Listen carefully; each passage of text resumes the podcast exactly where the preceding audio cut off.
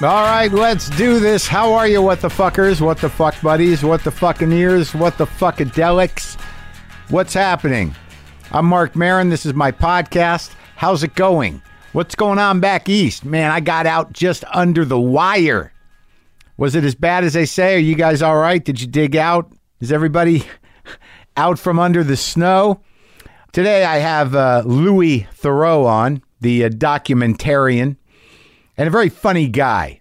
I, I enjoyed talking to him, and I'll explain some more about that interview in a second. Uh, what what what what did I want to tell you? Uh, oh yeah, you can come see me next weekend. I'll be in Oakland on Friday. I'm going to be in uh, Seattle on Saturday at the Moore.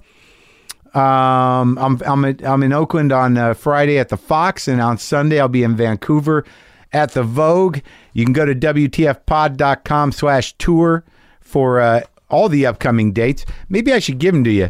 They're all selling pretty good. I mean, Burlington was pretty amazing. Did I was I able to talk to you about that? That was a that was a great show. It was freezing in Burlington, but people still came out. I don't know. I think I, I think we did about 1100 and a 1200 seater or something like that. The woman who I picked to open for me, who I I just saw her stuff online, Annie Russell was great and it was a nice long show. I did some new stuff, and uh, it was great to be up in Burlington. I haven't been there in a long time. Had one of the best meals of my life there, and it was uh, I, I, had no idea what was going to happen. We had very little time. We had about an hour. We went to this uh, place called the Hen of the Wood and had just an, uh, an amazing meal. It was like a beautiful, like a trout split open, the whole fish, and there was some watercress on top and some fried onion, like onion uh, rings. Of it was like it was just uh, creative and fucking amazing. This is one of the best meals of the trip. And then the next morning we went to Penny Cluse's Cafe, had one of the best breakfasts, grilled corn muffins. Look, you know, this may not be relevant to whatever life you're living or whatever condition the world is in, but I'm choosing today to be, you know, relatively chipper. Uh, but grilled corn muffins. That, and I talked about this with Kim Gordon, not dropping names. It just came up, I believe. East Coast thing.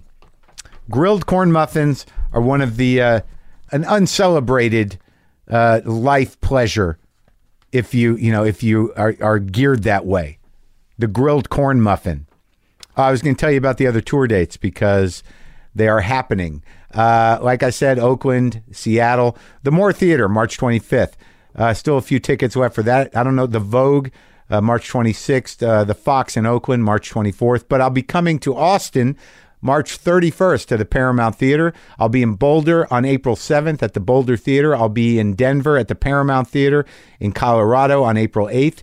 I'll be doing three shows at the Aladdin Theater in Portland, Oregon. Um, April 21st, Friday, and April 22nd, Saturday. Uh, a show was added on Saturday.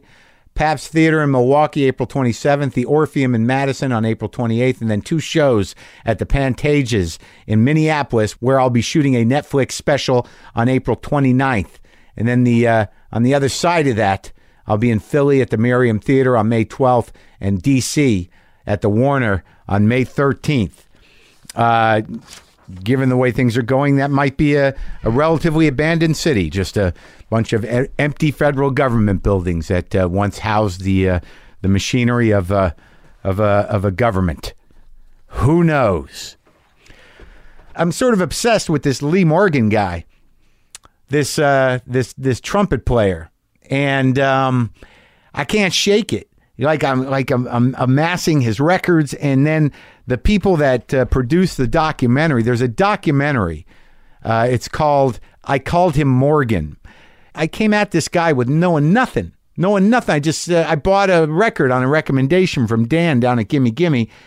I put the record on expecting some bebop music from a secondary player, and it just like it just drilled itself right into my guts and my mind and my heart and my soul. And I was like, "Who the fuck is this? Why is this happening?" Uh, it it didn't seem uh, elaborate or or or a show offy. It was just deep, man. And uh, yeah, and, and so I started getting all these Lee Morgan records, and I guess because I was talking about it, the people that made the movie, the documentary, mostly about his wife who shot him at a club on a snowy night in New York, shot him dead. um, it became a very fascinating story to me. Substance substance abuse, murder, uh, being uh, genuinely gifted. It just, I, I recommend it. You know, and I, I just because I like knowing the backstory, and it's always amazing to me. Like, why did this guy resonate with me? And you know, he was uh, a deeply uh, addicted, and uh, you know, it, sometimes that affords you a type of creative freedom. I'm not suggesting it, and, or I'm not saying that it's a starting place, but there is something about that zone. And then I ran into my uh, my opto- optometrist, Dr. Kane, who is a trumpet player, jazz trumpet player from Indianapolis, and uh, you know a, a good trumpet player in his own right, but definitely a bebop kind of character. I just ran into him on the street and I told him I was getting into Lee Morgan. He's like, "Oh yeah, yeah, yeah, Lee Morgan, yeah, man, yeah, man." He said that Miles was like, "This is this kid's got it," and uh, he told me the album that he liked, and uh, boy. I, I can't I cannot stop listening to Lee Morgan. It's like it's almost compulsive at this point. I got I think I got to have Dr. Kane on the show, you know? So, Louis Theroux, the documentarian. I'll be honest with you as I was honest with him. I've met Louis Theroux before. He he he approached me because he wanted to interview me for something he was working on that didn't sort of like come together. And I spent like hours with him, I think, hours. So that was really my only knowledge of Louis Theroux. And I liked him. I thought he was funny. I enjoyed talking to him. But whatever he was shooting went nowhere, it just went away. And then I think uh, he emailed me uh, not long before he was promoting this movie he's got out now, My Scientology movie, which I watched. Uh, you know, telling me he was sorry that he didn't use that stuff. But I remembered him. And then I watched the Scientology movie and I enjoyed it a great deal. It's a good movie, but he's been making documentaries for years, and I don't have a, a deep, uh, uh, you know, experience with his canon, with his uh, oeuvre, with his. I don't know if that's the right word to use, but with his work. How's that? Like I watched the Scientology movie and I talked to him for another movie that he didn't make, and that was about it. But I enjoyed the Scientology movie and I like him as a person. So this is an interview coming from that, and I copped to that, and we worked with it, and uh, I just I find him hilarious, and I don't know if he's even trying to be hilarious, but this is um, my conversation with uh, Louis Theroux, and uh, we're talking about, among other things, his uh, new documentary, My Scientology Movie. It's now in theaters and on VOD, iTunes, and Amazon Video, and uh, he approaches it in a unique way. I've seen a couple of Scientology documentaries, but uh, this is me and uh, Mr. Theroux in the garage talking.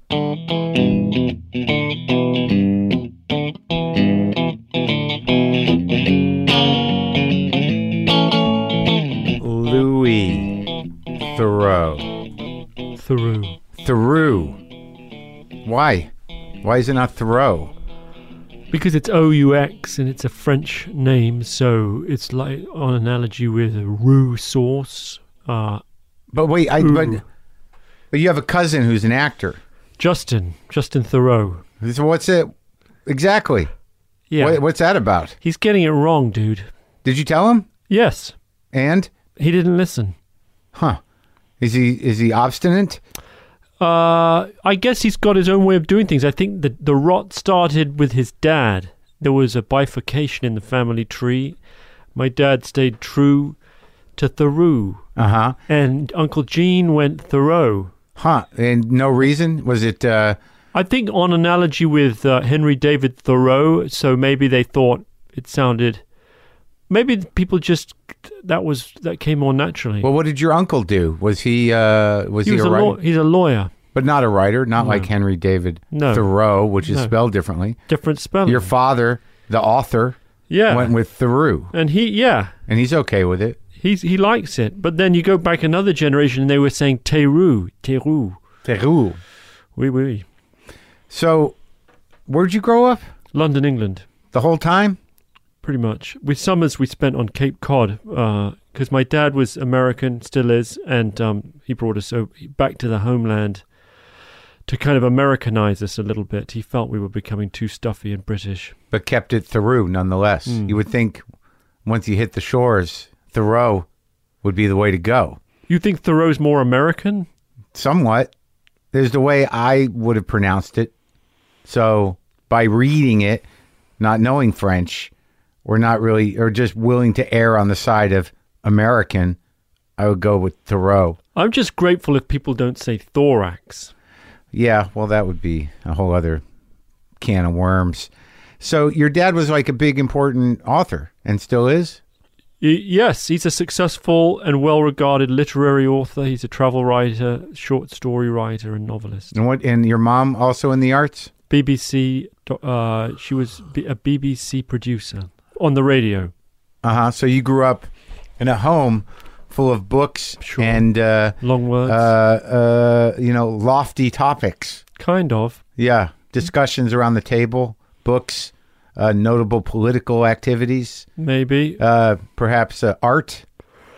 Not so much not so much art little i mean no not really art not even music that much we, there was uh, mainly it was about books uh, re, you know writing being the, the kind of acme of of what it means to be a um, you know achieve to, to achieve something in life was to be a, a literary writer but they were you know we watched tv as well we had a it wasn't uh, all high-minded Right. But did you did you think about being a writer? Yeah, yeah. I And- like to think maybe I am a little bit of a writer. I've just written a movie. The Scientology movie? Yeah, I know it's sort of you know you think it's a documentary and then you realize this guy's got a heavy hand in this. there's. I mean, I like to think. I mean, I get a writing. That's the credit I get on all my documentaries. You know, Scientology and otherwise. It's written and presented by Louis Theroux. Well, I mean, this is the thing. Like uh, you know, like uh, you came and talked to me about something. You ate up a lot of my day Yes, I did. but, uh, because of some high-minded idea you had that was half baked that went nowhere, and you gave me a book about Nazis as if to make up for the the time you ate out of my life. Did you read the book? No, I can't now. It's we're living in it. Not as bad. It's not that bad. The book. I think the book was about the extermination camps, wasn't it? Right. Does that are you diminishing it somehow? Is this a you took a tone like no, it was a lighter sort of No, I just say like I don't think they've set up a, a, an it, you know not not even concentration camps, actual extermination camps, Treblinka, Yeah. where no one came out alive. Right. No, yeah, you gave me that book and said I should read it. And I wanted to. I have it. I'm going, you know, it's Was it's, it that one or was it the Hannah Arendt? I can't even remember. No. I have the Hannah Arendt one. Okay. Which one? Eichmann in Jerusalem? Yeah. I have that one. The banality of evil? Sure. Yeah. Yeah, I know all about that. I know all about Did you that. read it? the banality of evil or the, Eichmann book. in Jerusalem? The book. I did read it. I, I read as much of it as I could.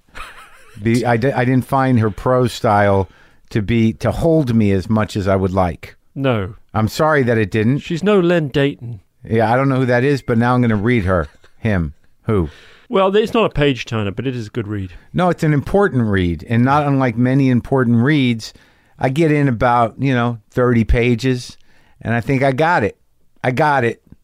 I get it. Can I give you the background on, on, on because it doesn't often happen that I make a documentary or start making one and then it kind of fizzles out, and I do feel bad for um, eating up your time. And No, I I enjoy talking to you. I feel I feel you feel familiar to me. I like you. Uh, I don't know. I feel like maybe you know we could have you know have dinner or something in a sociable way. I could maybe sit with your friends, Sure. it, it would not be a, a stretch. no, Yeah, it, that never happened either. But that's all right. You emailed me to. I think you emailed me when you knew that this was going to happen. You emailed me when you like maybe this was an idea that maybe you should do Marc Maron's show, and then he shot off an email a couple weeks ago saying, "Hey, I didn't use that stuff." Uh, Well, listen, I'm not going to deny that, but I had enough class not to say in the email, "Hey, I'm sorry I haven't been in touch about why we never used your interview, but can I be on your can I be on your podcast?" No. I just said I'm sorry, and then someone else arranged the interview to be on the right, but my question is, if we're if we're going to be investigative, and if you're going to, But I respect, I admire you for seeing through, seeing through me. I didn't realize I was that transparent. I don't know if you're transparent. You now you're you're you, you know you're copping to it where you moments ago you were attempting to throw someone under the bus, kind of in a way, like you were like I had nothing to do with reaching out to you, right? That was what could have followed there, but now you're taking responsibility. That somebody said to you, "You want to do Marc Maron's show? because we've had people on there before, and you're like, oh, you know, No, no, that wasn't how it was though. No, no, I, I, you know what it was was like. I was like, man, I, I'm going to be promoting my movie, and yeah, uh, Marc Maron. I think it was also okay. This is gonna. Do you want the full truth? yeah. Why not? We're doing a You know, I always wanted to do. I, you know, when I when you first came on my radar, when a friend of mine, said, I was looking into a, a show about comedians, and I was thinking about, um, it's an interesting world. This world of uh, these people who spill their guts on stage, they transmute the angst of their lives into comic gold. Yeah. and and that's a high wire act, and Some of us, yeah. and, and to me, that's the beginning of something interesting. Something that it embodies a kind of tension between, you know, you're turning your wound into your art, and Yeah. and what are the that's both can be lucrative, creatively fulfilling, but potentially dangerous, and you also you pay a price, and the people around you pay a price. So I thought, I thought in the loss of intimacy. how did you? How do you flesh that out in your head? How is it potentially dangerous from your point of view? Oh, emotionally, I Oh, yeah. suppose, destructive to relationships, Oh, right, right. Yeah, okay, yeah, exposing of relationships. okay.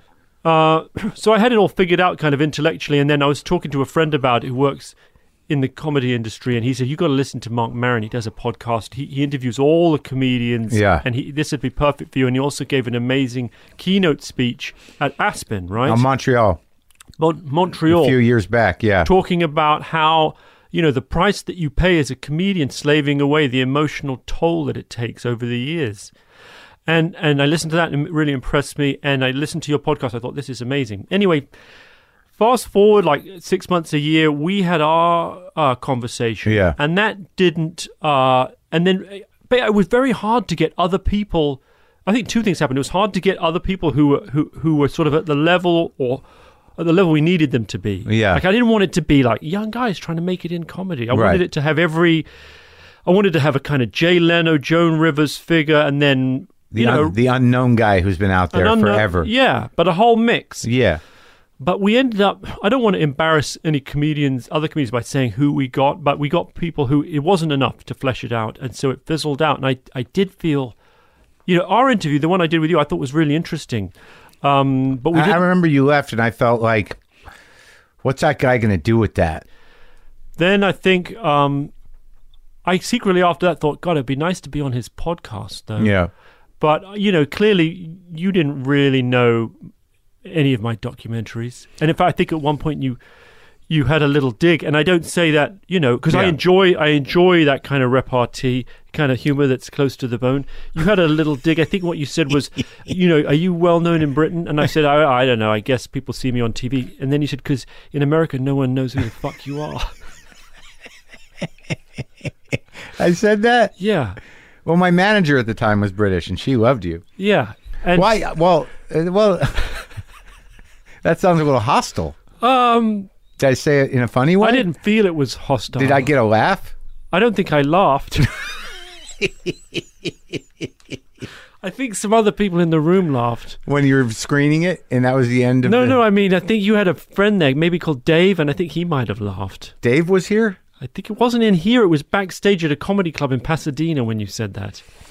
Oh, was that must have been who I was doing it for? Maybe. Maybe it was Dave Anthony. I think it must it have was been Dave Anthony, yeah. Oh yeah, yeah. He's Yeah. a yeah. I would have done that joke for him. I would have taken that kind of. Is that of a joke? a painful shot. Well, I think in the That's context, just an insult.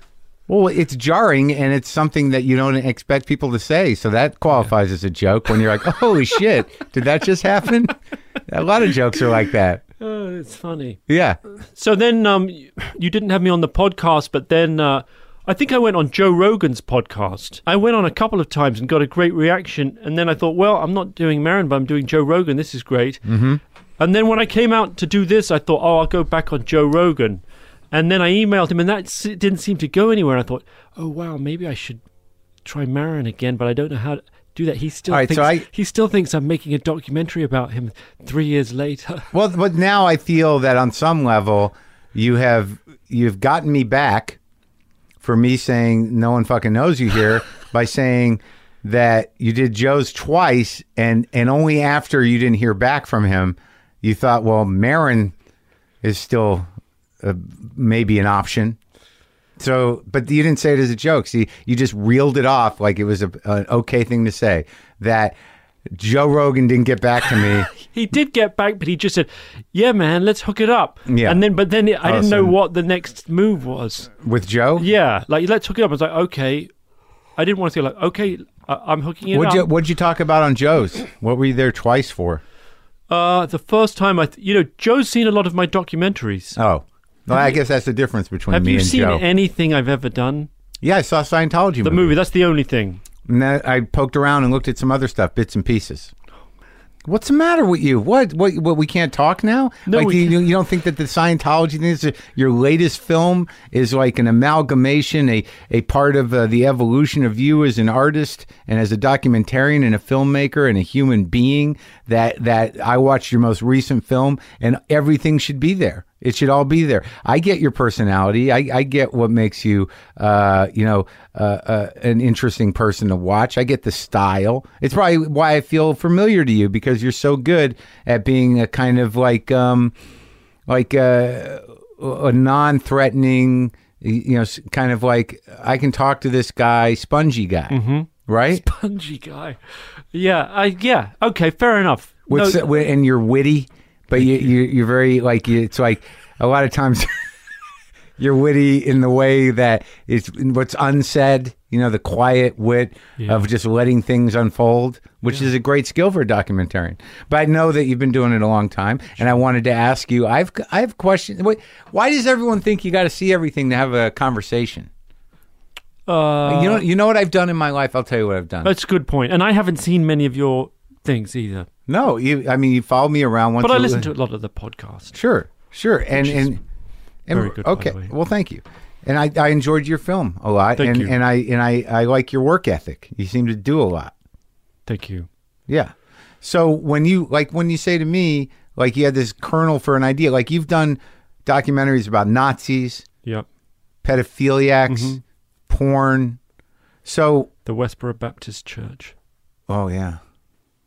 So when you have this idea, like with me, the the charge was the High Wire Act the, of comedians, the liability, the the risk. I saw it as part of a um, almost of a piece with a few other docs that I'd done. One was about the porn industry, and one was about wrestling, and then there's another about gangster rap, and I, and each in their way is about the way um, people. They're, they're almost theme parks in which people play versions of themselves, Right. and end up um, almost approaching their real selves, and the line between the real and the fake is blurred. I mean, in the porn industry, what's always interesting is how, you know, they're in a sense fictional characters, but the, the physical act, the anatomy is real, and the biggest challenge in porn is for the men is to keep their erections. They have medicine for that. Well, they do now, but I, I did this in this was in '96. So it's- okay, this so was it's- pre Viagra. Uh huh.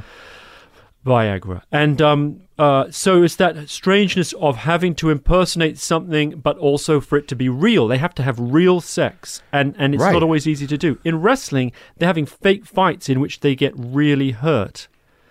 And in gangster rap, it's about this strange grey area between they're supposed to keep it real, right? That's the phrase. Yeah. They're supposed to have street cred, street credentials. They can't pretend to have sold drugs and then rap about selling drugs. That's a big no-no. Right. But it's also supposed to be kind of show business, Mm-hmm. you know. And and and I see that in in comedy, it seemed to me you've got this same thing where you're playing a version of yourself, but it impinges on real life. With me, it does. But Uh, maybe they're not all not all the cases. No, I think that there are plenty of comics that do jokes, but usually their disposition is something that evolves out of their real life, their point of view, perhaps, but actually taking your real life out there and working through it comedically is, you know, not everybody's cup of tea. I mean, to different degrees. You know, I don't know that, you know, Jerry Seinfeld is ruining his relationship No, in any way. no, no. But when when did it start though? Like you, what happened? You where'd you go to college? Uh, Oxford So University. that well, that's a good one, right? yeah. And were you involved in uh, w- were you involved in the comedy troupe? No, no. I, I wrote some comedy just for for uh, magazines and stuff, but I Like was satire pieces? I did. I was into rap at the time, and I used to do. I did a, a kind of parody, a gangster rap parody. I remember I used to do a little cartooning, and so I did some comic strips. No, very just little side thing. I was a pretty serious student, so most of my energy was directed into getting a good degree. Well, Oxford is like uh, that's the big school. That would be like the Harvard of there. Yeah. And you know, you got to be pretty sharp to get in there. Yeah. So you were a good student all the way through. I was a good student all the way through. I always took my studies. I skipped a year at uh, school because I was considered to be intelligent, and they put so they fast tracked me. But I had a little gang that I was. I before Oxford. I went to a school called Westminster School. It's a fee-paying, kind of posh London school, which is uh, where a lot of media type people send their kids there. Like who? I don't know. Like uh, I'm trying to think. I mean, the names probably wouldn't mean that much to you anyway. Well, I don't. Maybe okay.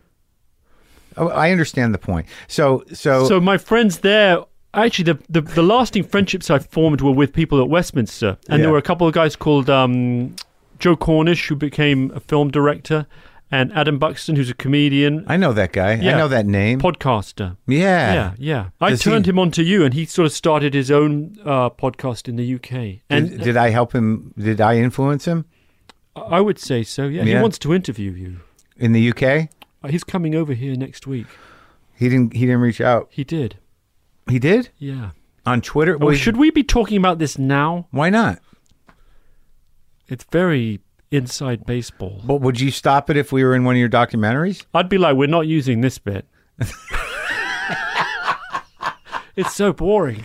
All right. So you're. But here, tell me about Oxford because it's one of those things. Like I've only talked to one other person. I can't even remember if he went to Oxford or Cambridge. What's the difference? It's it's Harvard and Yale, man. Oh, so it's okay, same level. Yeah. So I don't. I don't know that I've talked to anybody from Oxford. Wh- it- What What were you studying there? History. Oh, so that's that's big deal. Well, it's just another subject. I don't know. I mean, I studied English. Some people study philosophy, but history. What what, what was your focus? Is that how it works? Not so much. I mean, you do it. You range pretty widely. I did narrow it into the 17th century scientific movement for one semester. Yeah. So if you want to go Galileo, I'm ready. So that was the thing, huh?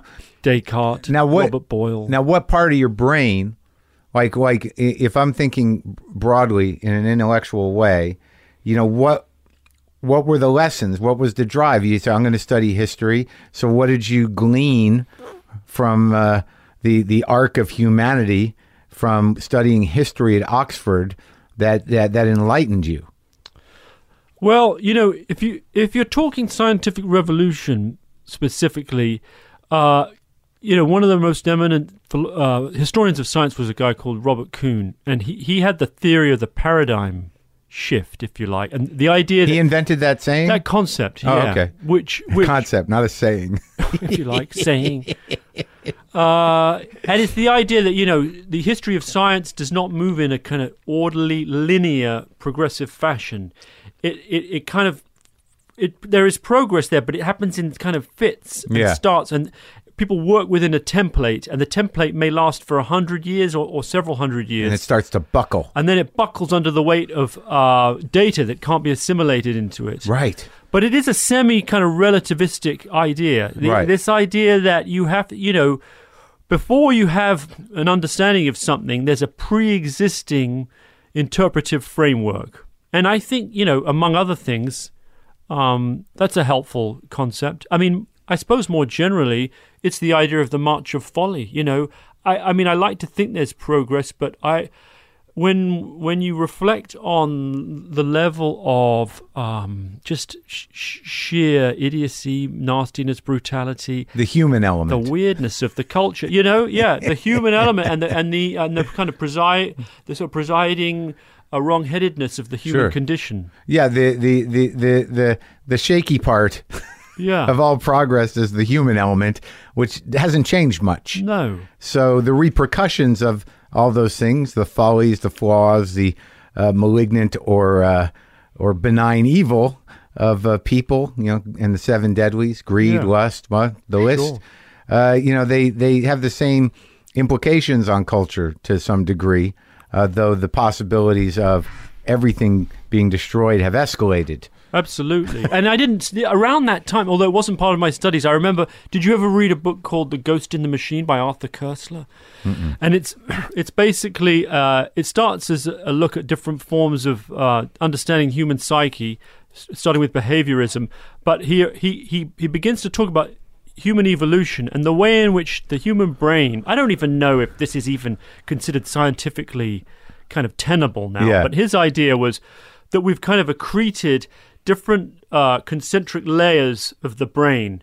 And, and, you know, and the cerebellum is where a lot of our rational thinking is, but underneath it, inescapably, is the engine, and the engine is the amygdala, which is basically The lizard brain. the lizard brain and and it's whatever you do in in life that will somehow be calling the shots yeah. and uh and and it's a really odd book because all of this is quite plausible and then you arrive at the lo- last chapter and he says and the only way out of this is we all have to undergo lobotomies and he's quite serious he has a program for we're all supposed to kind of line up and have our brains fixed Com- complete lobotomies or just uh, Partial, uh, partial. right. uh, Maybe a little. Maybe put a, a valve in between the the lizard brain and the rest of it. yeah Some sort of just uh, take a little ice cream scoop and scoop a bit a, out a little bit of that out. yeah Yeah. Well, I, it sounded like a good theory. Even that sounds good, but I, I think it'd be hard to legislate something like that. But I think they might have done it. I mean, you, you know, most people, a lot of people don't get out of their house and they don't talk to other people, and they still feel that they're very well connected with everybody. Now, the great illusion, the illusion will are serve. we talking about social media Sure. we just were talking about reptile brains and now it's social media i guess that does connect though it's all um it's this uh Taps in. It's a kind of the you know it's rats who have uh, their brains wired up to electrodes that mean if they jump on the switch Yeah. they keep giving themselves orgasms Right. Well, yeah. eh, and then eh, they just do it until they die Well, orgasms, like eh, I think that can be uh, a a broad idea, like orgasm, the hate rush, the shame rush, Mm-hmm. the uh, the trump rush yeah. Well, tho- those all fit under that umbrella. that that's a broad umbrella of, of many of the, but you know, some people love them. Uh, those people concern me, but that's not our, our journey here. I So- can segue nicely from that to um, Dianetics, by the way. I know, but what I'd like to do though, because you seem to think that I don't have a handle on your entire career, is what uh, after you get out of Oxford, you know, how do you decide what is the the motivation? Because documentary to me, when they're done well, and I think you do do them well, and you uh, you do a, a sort of Gonzo documentary where you infuse yourself Yes. that you become a a, personality. participant. Yeah, you are are part of it uh, in a big way. As is Michael Moore, who you worked with, correct Yes, I did. Yes. Did now? Had you done work before TV Nation? Not on TV, no. I, I, I left university. I have a, my dad's American. I had a U.S. passport. I went to um, to live in America in '91 when I left, and worked in local journalism for a, a year. Print. Yes, in San Jose. So you were you were you did you go to graduate school for journalism? No, no. I just leapt in and, and learned on the job. I started with an internship. I, for three months, I worked sort of for free. Who, what, when, where, and why?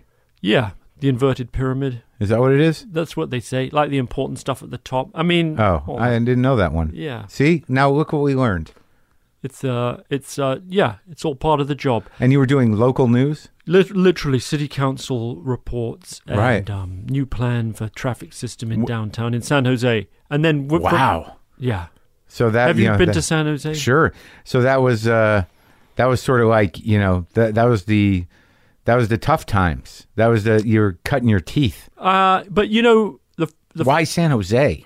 I I was living in Boston doing odd jobs, and I think That's a hell of a commute. It is a long way, but I just wanted to get out and away. I wanted, I think, I wanted to get away from uh, anything I knew. I wanted to stay in America, but I didn't know where I wanted to go. I was looking for a job. I applied for a whole. I literally went to the the Boston Library. There was a book called the Directory of Internships. There was a chapter on um, newspaper internships. I applied to the Rocky Mountain News, the Times Picayune, the Boston Phoenix. Uh, uh, and a bunch of others, and San Jose Metro, and that's where I ended up. Where were you living in Boston? I think is it called Boylston? On Boylston Street? Yeah, Yeah? And you just picked nice. there? Yeah. no, well, my dad's from Boston, so Oh, It was local. Okay. So you you pack up and you go to not one of the the gems of the Bay Area. No. it has its own kind of ch- middle American charms. though. Definitely. It's absolutely um I just had a, a flood there. It's bad. it's the least pretentious city, you know. Mm-hmm. It's like a kind of antithesis to San Francisco. Definitely. and and I, for me it was a great place it was it was it was like uh, an immersion into middle america and you know in all its banality but also um the kind of whatever you want to call it the sprawl the weirdness it has you know on the fringes it's got hippiedom in santa cruz the mountains around it you got you got a little bit of everything Yeah, but you do definitely have a kind of like mall kind of American, you know. Uh, the malls are bigger than the downtown. Yeah. Like it's one of those places where the malls have kind of taken over, like rogue organs, Yeah. sucking the life out of the downtown. that's all the country. Yeah. And it's also one of those places that's semi-fictional in the sense of they say they're the eleventh largest city in the in the nation, right? Yeah. But it's all a fiction created by huge boundaries being drawn around Sure. it. Sure. Yeah, you don't go there and go like, look at this amazing city. No, no, and they're saying, well, we're bigger than San Francisco, and and you think, well, I don't think so. but uh, I, I, so I was there for a year, and then I got, I went to work on Spy magazine, Oh, and uh, did that for about a year in New York in New York. Yeah, towards the end. yes, it was t- the lean years of Spy. It was just every month it would be slightly. Is that where you you got your edge, your tone? Because it's a little it's a little more comedy uh, It was, it was where I felt m- more able to kind of, I suppose, you know, use humor. I, I mean, I, I, I guess it was. I've always felt, you know, I've always had a, I think, pretty good sense of humor, sense of the I- I'm- I- absurdity of life. yeah, I I always want to laugh at you. Good. I think. I, no, no, I mean like you have that disposition. Like Yeah. I like I'm I'm always kind of half waiting for a laugh. I'm, I'm glad to hear that. Is that on purpose though? Uh, I, I don't even know now. I don't know.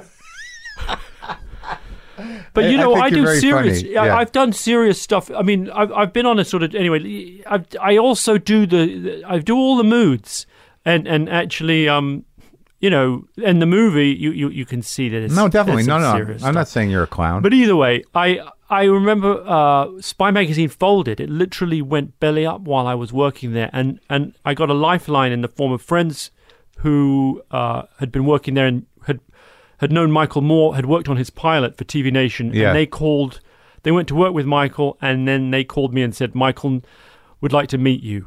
Basically, the TV Nation was being co-funded by the BBC, and the BBC had said to Michael, "It would be great if you could have a, a kind of a British guy yeah, on your show." right.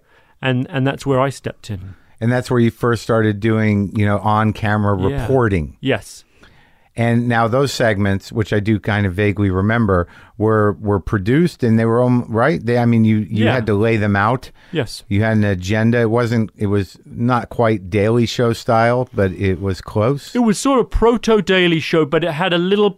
It was a little more grounded, mm-hmm.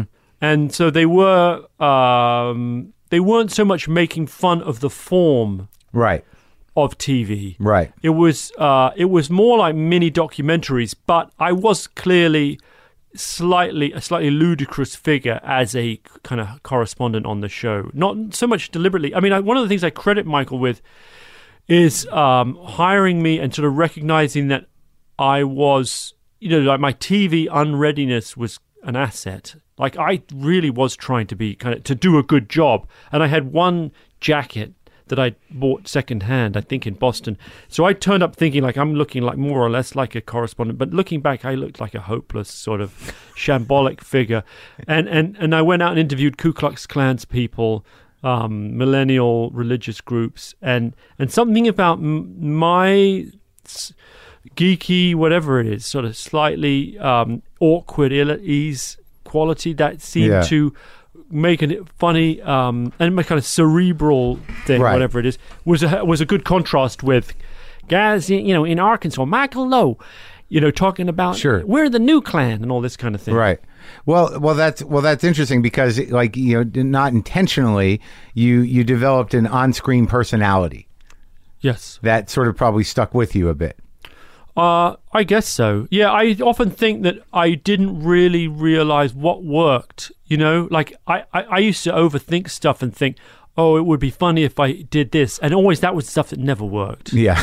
You know, I've written a great joke. If I could just, if you'll shut up for long enough, I can get my zinger off. That stuff never worked. But somehow, if I would walk into a house and trip over something, and that was always pretty funny. well, there's that's never not funny. Or I looked front, or, he, or the Klan guy would go, uh, "Now steady on, now don't burn me on this," and I, you could see me looking all frightened, Yeah. not deliberately, and that was kind of funny. Well, what? So was it there where you know because it does seem like you deal with I I don't know like I don't know the show that I uh, the one you did in for the BBC the I did a weird few weird weekends. Yeah. It was on Bravo over here as well. yeah There were about twenty episodes. but it seems like it's on Netflix now. You can catch it on Netflix here. okay I'll do post Watch research the wrestling one. okay well uh why You're not going to watch it. no I will I like you I, I'm just busy I know you are. I'm You- just kidding. and, and like you know this came up quick and I Did knew you read Sam Quinones' book? I mean, that takes about 12 hours to read the book. which book The one called um, Dreamland. yeah I did See, that would have taken about 12 hours and you haven't got 50 minutes. But you watched my movie. I'm sorry, I don't know why I'm giving you a hard time. no you I- should you should you know I deserve it I deserve it because But like when you care, you put the time in. Well, I watched a my point. Scientology movie. It's just like to catch to catch up. that's fair The, enough. the the Quinones book, I didn't see that coming, and I didn't book him. I booked him after I read it. Really? Yeah, yeah, yeah. I didn't like. It wasn't. I was like, where does this guy live?" Because like I I get a lot of books, you know, for they send them to me, you know, uh, publishing houses. So like I just that one stuck. It's it sat around. I'm like I got to look at that because the t- the subject the opiate epidemic, and then I started reading it. and I was like, "What the fuck," you know. And I said that when I watched Scientology movie. Thank you. Yeah. It's kind of your, it's your saying. Well, I mean, but you know, the Quinones thing is like this is important that he pulled together all this information, not unlike you did. But my my, but the point there was like, like I just read this this Altamont book that I got months ago, and I, I again, I get hundreds of books, and some of them I'm like, that one I think is going to be something, and sometimes I'm right. And the the book on Altamont I read about a documentary, but Give me like, shelter. yeah. Yeah. Uh, or about the Great, con- but great doc. Right, but this is more about the actual concert. You know, w- w- how did that? How did it happen? Really? Yeah. Oh, yeah. But um, but yeah. So like that was a fluke thing, you know. But you know, when when we booked this a few weeks ago, I you know I definitely sat and watched the film, and I, and I'm going to enjoy going back and watching. But w- what I'm asking you now, just you know, outside of the series that are on Bravo or whatever I can watch on on uh, Netflix. Netflix, is that early on you seem to have developed this fascination for um, pseudo religious groups, racist groups, groups that are sort of ideologically grounded and serve a purpose to people that may or may not be good. Mm-hmm. Is that true? Yes, if you like. Yeah, that's fair enough. And uh, you know, because I've you know who I've talked to, Jon Ronson. Yes, I heard that one. Yeah, I only read one of his books, and I, and I had to, I forced myself to.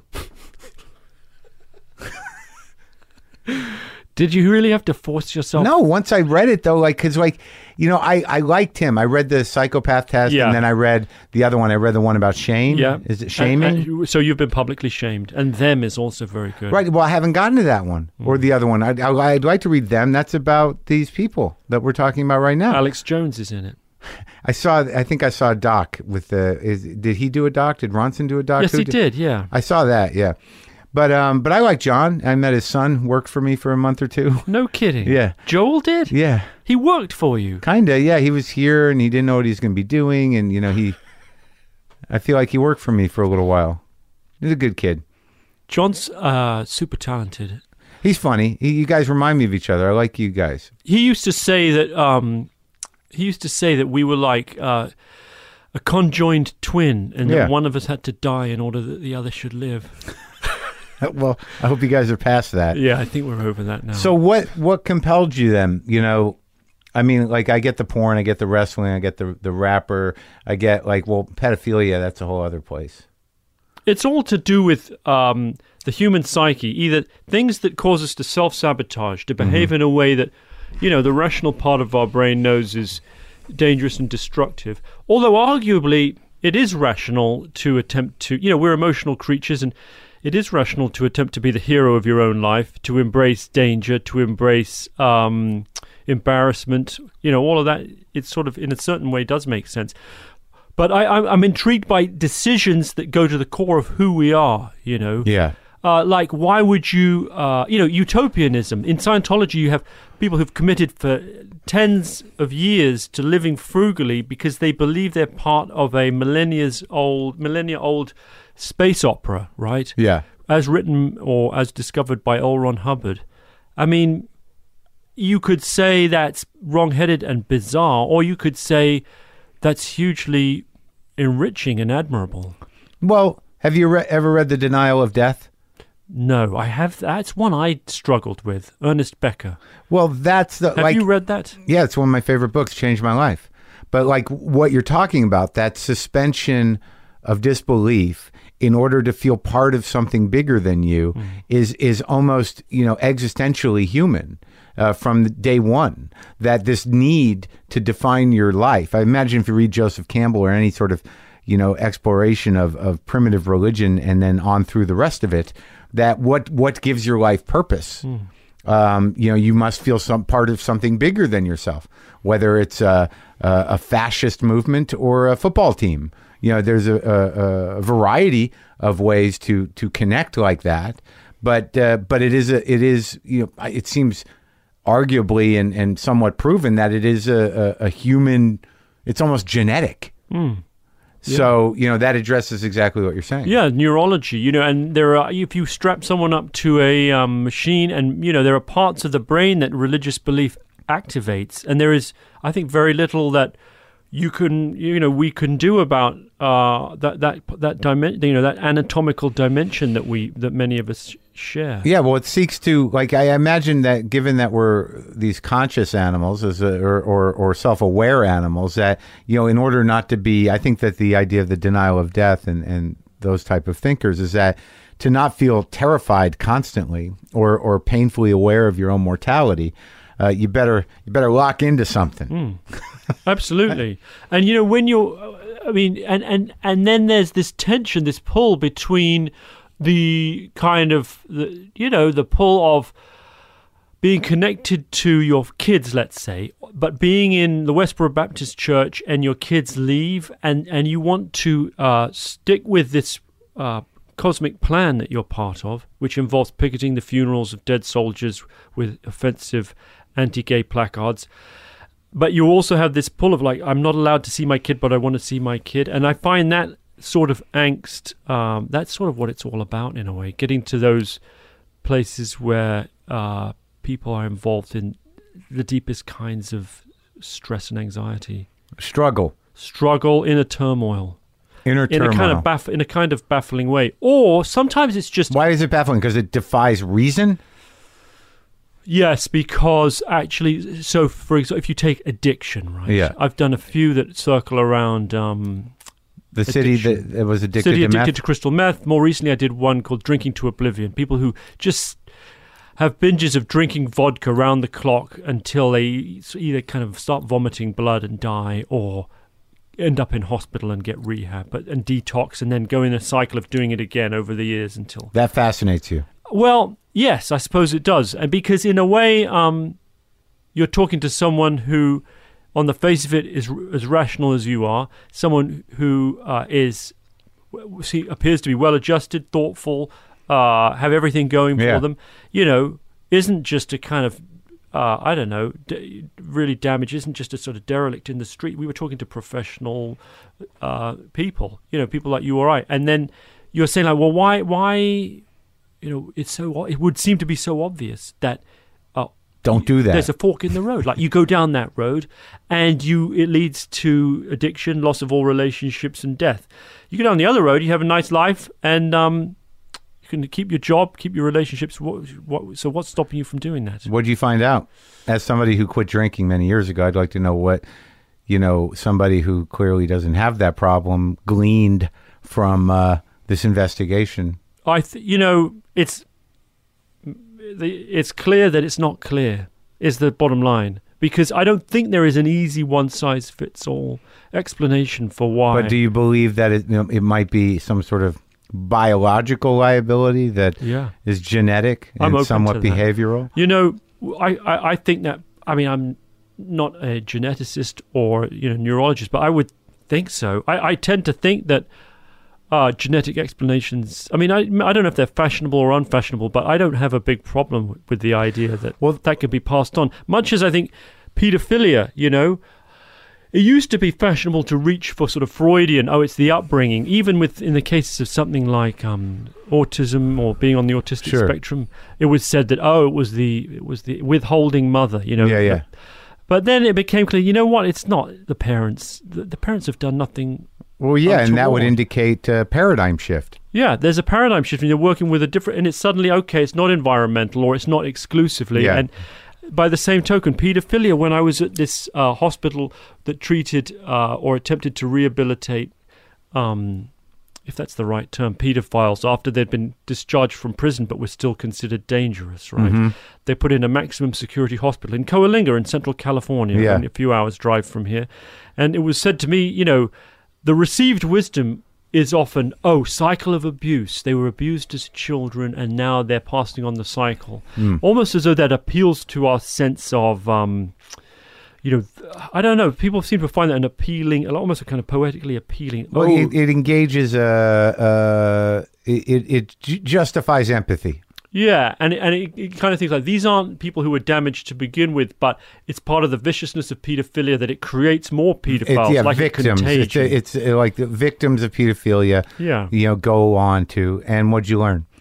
it was explained to me that it's at least as valid, if not more valid, to see it as a sexual orientation, a dangerous predatory one, but one that is uh, uh, genetic and exists much as other sexual orientations do, you know, in a way that can be uh, rationally, you know, attempted to be countered, that you can kind of counsel and support positive behaviors, but it isn't going anywhere. Right. It's a compulsion that's uh, Just that- like, you know, you look at a, a, a magazine, you or I might, I don't know what, you know, maybe you wouldn't. I Right. don't know. But, you know, just a physical reaction that. so that guy's uh, lobotomy idea, not bad. yeah, Yeah, because that goes all the way back to the uh, lizard brain. yeah. So they say a- that actually, I met a guy who was in rehabilitation and he was, um, he was so serious about his rehab that he had volunteered to be castrated, right? Yeah. and and which was not r- particularly recommended as part of the therapy. But I don't even think that helps. Huh. So, well, I think what what seems thematic in what you're doing is that you know when we talk about the the folly of history and the in and the human component that remains forever flawed and dangerous to some degree, but yet some of that some of those flaws compel people to do great things. Is that yeah, I would imagine that you know when you talk to Ku Klux Klan or you talk to to, to Metzger, the Nazi, not unlike you just said to me about uh, the alcoholic, is that like, well, this is a guy that you know you could have a cup of coffee with, yet he has these horrible compulsions or these you know malignant beliefs that are are are almost uh, obviously inhumane and and dangerous. So wh- where what is that? How do you get from uh, those are nice shoes to I want all the Jews dead? Yes, Right? right. Yeah. Two lumps in your coffee, and then yeah, let's kill them all. Treblinka. I mean, I think that's a um, that wasn't the funny bit. The uh, Two lumps in your coffee and then Treblinka is not funny. You can tell me that that doesn't register as something you said to be witty. take it for what it is. I um, but uh, you know that's ba- basically you've kind of I guess boiled down the inattention, like the the, the the kind of commonality that exists in everything I do, which isn't necessarily even intrinsic to the subject. It's about my relationship with the subject, which is uh, people who are uh, in, involved in something untoward, controversial, or borderline, you know, awful, dangerous. And then I, I get to like them, and they slightly like me, you know. And you have this strange uh, feeling of like, well, I don't know what to do with this now. Like, Yeah. h- how how am I supposed to feel now that I kind of feel sort of a little bit of a rapport with um, this guy who or this person who does something terrible. Well, right. So that that that is your part in this. Yeah. and that is like that is the risk that you take and that is what you know that that is part of the genius of getting these people to appear and be the humans they are despite the fact that they're awful hmm. or or troubled or or or doing something that you would never do or you think is wrong but you Yes. don't you don't necessarily put that in there you let that speak for itself because that's what the documentary does Yes. Yeah. Pretty much. I mean, sometimes you have to yeah put your foot down. Put it in there. say that uh, I'm I- not for this. I try and have a conver- I did a show about um, sex offenders who live in in in, in an industrial area of su- southern LA, yeah, and um, it was about kind of li- sort of staying there over the course of a few months, visiting and getting to know these guys, and it was this weird thing where I, I, I started to like them a little bit, and then in some cases I didn't know quite what they'd done, and in other cases I did, and the strangeness of I, it was a tricky one because it feels as though even beyond uh, Nazis, you know, most of which at this point is theoretical, right? In this country, I mean, it's dreadful, but there are no kind of Nazis who are in power and able to implement any part of that vision. well, until Well, okay, put a footnote on that. but whereas you've got people who are, um, you know, sex offenders and, and in particular pedophiles is viewed as um, the, the ugliest kind Yeah. of psychological compulsion. And, Right. and if you had, you know, there are literally apps that exist. There's one called Offender Locator. dot- Yeah. You know, something sure, where you can track in California around the U.S. where everyone, where you know, is there a sex offender near me right now? Sure. You know, where do they live? And let's see a little picture of them. And so, in spending time with those guys, um, you suddenly think, hang on, this guy seems like maybe he's kind of okay, and maybe we should give him a second chance. And then you find out, oh, he abused his three children. And then and then it's the strangest of uh, well what okay what do I do with that now? I don't hire him as a babysitter. That's clear. But uh, am I able to call him a kind of um, friend or, or, or, or not really? And so I, I, I mentioned that because that was one where there was a, a great deal of nervousness at the channel at the BBC and it was felt we went after I'd made it and and more or less delivered it. It kind of went up the channel a bit, and they said, you know, there's a couple of bits where you're shaking hands with some of these guys, and and we're not sure that's gonna um, you really want that in there. you humanize them too much. Yeah, like you just take out the bit where you shake hands and say, "Hey, nice to see you," you know. And on the one hand, you say, "God, that's ludicrous," you know. and Why? Because they're so unclean. And then on the other hand, they're trying to look out for me and, and not make me appear to be some kind of, I don't know. Yeah, so this is What like was your word? Spongy. uh, you it, don't want me to look that spongy. well, it's a, it's a grand experiment for you to uh, to uh, uh, implement personal boundaries. Yeah. try and try and sort of say, actually, you know, um, I obviously I can't be your, you know, Yeah, we can't hang out after Yeah. this because you you molested all of your children. Yeah. But you know that that you make a nice tu cup of tea, and uh, like I hope you don't do that anymore. Yeah, exactly. So the Scientology film, like I've I've watched one other Scientology documentary, and it actually I think involved one of the your main guy. Yes, it, uh, going clear. Yeah, Yeah, what's your main guy's name? Marty Rathbun. So Marty His real Rath- name is Mark Rathbun. Yeah, and you know, so you decided to take this on Scientology, but you know, I thought that the device uh, was very interesting. The Good. casting device. Thank you. And and in fact, uh, it was partly I wouldn't say lifted, but influenced by a documentary called The Act of Killing. Did you ever see that? No. which was made by a director called Joshua Oppenheimer, and he it's about uh, genos- It's not. It's about mass killings in Indonesia in the late '60s, and he get he he gets some of these killers twenty or thirty years on, and he he he under his aegis they start reenacting in, in a film within the film some of their the killings that they did. I heard about this. Yeah, yeah, yeah, yeah. It's a fascinating doc. I totally recommend it. And, and it becomes a therapeutic process almost. And they're not just depicting how they did what they did, but they start to unpick themselves and, and, and, and begin to have questions about. Um, well, it's it's implied that they they are be- beginning a process of uh, recovery.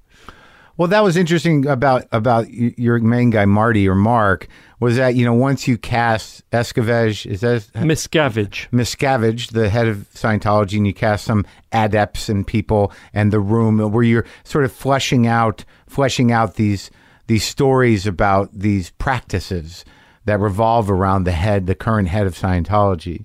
And that, you know, from him by placing him in that situation, which I imagine he didn't expect to be placed in, he was able to be like help you in the casting, Yeah. say that's the guy, and then run through these things and go like that's exactly what happened. Yeah. And then you kind of start to see his sort of like disposition. Yeah. Like, cause you're sort of like, well, how this, like you said, like how this guy do these things that he supposedly did. And now he's like constantly followed by these Scientologists who see him as an enemy and everything else. But by creating this second reality of this movie with these actors, you know, the guy who played Miscavige was great, like Yes. as an actor. Terrific. Like you know, I. I had yeah, I had a, a bunch of feelings during it. I'm like, well, well, this is a good reel for Hmm. these people. It's a good acting job, and and that the the the like a quarter or a half of the documentary is how these actors handle this situation. Yeah. and then the then the act then Marty, you know, taking them through these Scientology rituals, you start to see how they could work because the actors have to sort of commit to them and how easy it is to go from you know performing this piece in this strange situation to seeing how of of course people would go for this hmm. on some level right Yeah. and then but the odd thing that happened while I was watching the documentary with you know you trying to get access to that area where uh, yeah. At the he- the base, gold base out near Hemet. right and then you know the the other documentary crew Mm-hmm. and then the, the the the other powerful one was the two older scientologists Yeah. who showed up was that uh like i got the feeling that like wow they're really on their last legs Really. well yeah i got the feeling that these tactics that they use to intimidate you know outside of the the reputed lawsuits and whatever um are really kind of tired Yes. like there was something about you know like noticing the lighting on the fence and that how sort of uh, dated some of these security practices were, and how you know uh, ridiculous the second documentary crew that wouldn't talk to you. That they actually thought they were engaging in protocol, Yeah. Yeah. and because you're who you are, and Marty is who he is, and you see that you know from his distance from the church at this point, uh, and what he had gone through with them, that all of this protocol uh, seems desperate and ineffective. I would agree up to a point. I mean, I think partly they're working with a playbook that dates back 60 years. Yeah. You know, which is, and everything they do is, um, has to conform to um, what L. Ron Hubbard laid out. So it's literally things like, um, and, and Marty once told me about this. So Hubbard wrote reams of stuff, not just books, but policy statements about how certain things are done. So he said the best thing for cleaning windows is vinegar. Yeah, Now, Windex, right, is probably the best thing, or something like it. no vinegar's good. But but he but because Hubbard said vinegar, they have to use vinegar. It and, becomes ritualized. and Hubbard said if media come after you, you have to, or if suppressive people come after you, you have to confront and shatter them. You have to investigate them and, and destroy them utterly, or whatever it is. And so that's whether you like it or not. That's how. That's the rules. You know. But that's also like uh, uh, a, a a a tactic of maintaining power. Period. Right. in what way? You got to keep the mind fuck going. Yes, and you've got a to- terrorism. you've got a totalizing vision of uh, you've got a, a world in which no middle ground is admitted. It's only us and them. You know, and that to me was the most striking thing about Scientology in a way. And well, there was there were several, but that was one of them. It's that concept of we have all the answers. No one else has any of the answers, and uh, it's up to us to kind of make sure our answers not just survive, but are kind of uh, sort of succeed against the others. And and and if I learned, I mean, among other things, I learned what was surprising is like the degree to which they hate psychiatrists is astonishing. Like they absolutely like they have. That's the thing that drives them more nuts. If you're even related They have to a psychiatrist, anti-psychiatry museums. Yes, but beyond that, you know, that was a, one of the big issues that they had with Tom Cruise's wife Nicole Kidman, right? Nicole Kidman's father is a psychiatrist. That was seen as a major issue for them. What do you think that? What, what do you think the threat of psychology is to Scientology, which is, as you describe it, a totalitarian uh, vision? Really, like you know, beyond the religious vision. When you talk about the, it the way you just talked about it, this was a a, a design for global domination.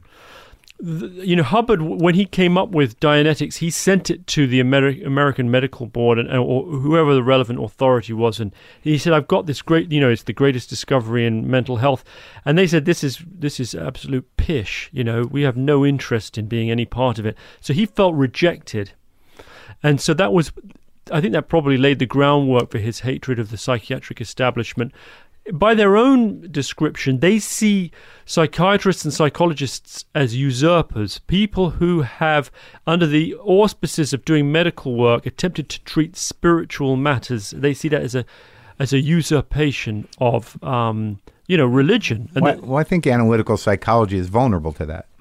yeah, I think it's an interesting question. The trouble is that if you go to a psycho- a a Scientologist and uh, you know, and you having a psychotic break, right? Uh, they will show you the door and say, you know what, I don't think we can help you. And at that point, who do you go and see? If you're having a psychotic break within Scientology, Or outside Scientology? If you go to Scientologists right because now, you're having a psychotic. they and say, um, uh, "I'd love to join up," and they say, "What's your history?" Well, I had an episode, and they, you know, I thought I was a, a poached egg briefly, uh, and and that lasted about two weeks, and they sent me to a, a mental hospital. But other than that, I've been fine. They will say, "Get on your bike, mate." Yeah. Well, I found that the arc in the thing about Marty, who is your centerpiece, and you know the you know what he's dealing with and what he's up against, being a traitor, uh, and also uh, the guy who's revealing them. That you, I think you did, you know, build a relationship with him, and you did get a sense of of where he sort of buckles. Who who Marty Yeah. does. Yeah, well, I think one of the things that works in the film is the is the fact that Marty is not a kind of single-minded anti-Scientology guy. Like he both sees parts of it as poisonous and dangerous, but he's also kind of defensive of aspects of Well, there's a lot of people like that who are pre Scientology or no longer Scientologists. Even William Burroughs, you know, in his examination of Dianetics, found elements that I don't think are uh, totally unique, except maybe in language, that were helpful. Yeah, he saw merit in it, and uh, and, and and but with Marty, it goes beyond. se- I mean, he saw aspects of the tech as being therapeutic and helpful, uh, but he also defends aspects of the kind of Spartan and militaristic, world-changing culture. You know, the fact that there was a degree of physical or allegedly there was a degree of physical violence at the int base, Marty is ambivalent about. He sees it kind of um, as toxic and dangerous, and then sometimes he would say, you know, what's the big deal?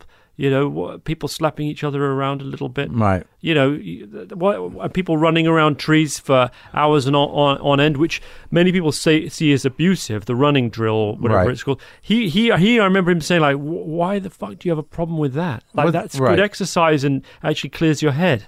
Well, right. Clearing your head and brainwashing a fine line sometimes. Yeah, interesting phrasing. But he he uh, and also he didn't. He really resisted being part of the you know the the community of anti-Scientology.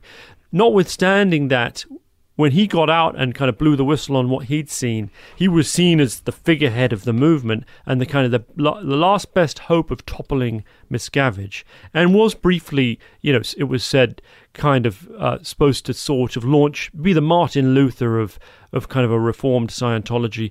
He's put all of that behind him and began to see that you know that there was a trap in his view anyway in falling in with anti-scientology that that was just a kind of a monolithic you know enemy of kind of clear thinking in its own way and then you know since making our documentary he initially thought it was pretty good and then he's denounced us now Well, yeah. Well, then you know you get into questions about you know where does he come from? yeah You know what? You know what? You know because that that that really didn't come up. I didn't at, at any point go like, what happened to this guy? You know, which are psychological questions. But um, but I thought what was really successful is that you know how like that one drill where you're you know there's just two people sitting across from each other. Yeah, bull baiting they call it. Yeah, well, that's almost like Meisner. It's almost like the Meisner method of exer. You know what I mean? Where you I don't know improvise. Meisner. What's that? It's an acting exercise where it's just one on one, and you kind of provoke the other person with questions. Yeah. Uh, that there is, you know, you can see how the structure of these ritualized um, exercises in Scientology break down the ego uh, in order to get to the raw goods of the the either the lizard brain or the desire to be part of something. Uh, you, you know, like I, I thought, and it was interesting to see actors in that position because they're so willing. Yes, exactly. Willing's a good word for it. You know, they're pliant and kind of available. And when I saw them turn up for our first audition, I was really struck both by, oh, wow, you know, Marty's getting back into this headspace of being inside Scientology, but also these kind of um, actors are arriving like little lambs, Yeah. You know, Right, as they do in Scientology, I would imagine. kind of gambling around and Right. saying, like, pet me, stroke me, and, and let me kind of have a little ribbon round my neck with a bell well, on they. I mean, Scientology seeks those actors sometimes. Yeah, and, and you feel like you know a, the process of creating a, a, a fringe religious group or indeed a fringe movie is, is not so very different. And, and and there's a sort of journey between seeing them molded, seeing as through the the, the bull baiting, the the ability to both dish out and withstand abuse, and, and, and the acquisition of what's described as a dedicated glare, which is what Scientologists are supposed to aspire to have. This sense of self possession and an, an ability to kind of not be uh, affected by other people's social and physical cues, but to kind of own their own social space, be intimidating, you know, where necessary. Um, that that then leads to these encounters where the people arrive, the Scientologists arrive at the airport and begin hurling abuse at Marty, and you you think, well, they're just bull baiting Marty. Yeah. And then you hear about the whole, and how, and that feels like a kind of extension of of what they do at the airport. There's definitely a kind of linear. Yeah, thing in it. I thought it was very successful, and you know, I, I we we I don't want you to miss your screening, um, but I enjoyed the movie. I enjoyed talking to you, and uh, I, I hope that my lack of uh, of uh, Doing your homework. didn't. Uh, No, I really enjoyed being here, Marc. Thank you for having me. thanks, Lewis.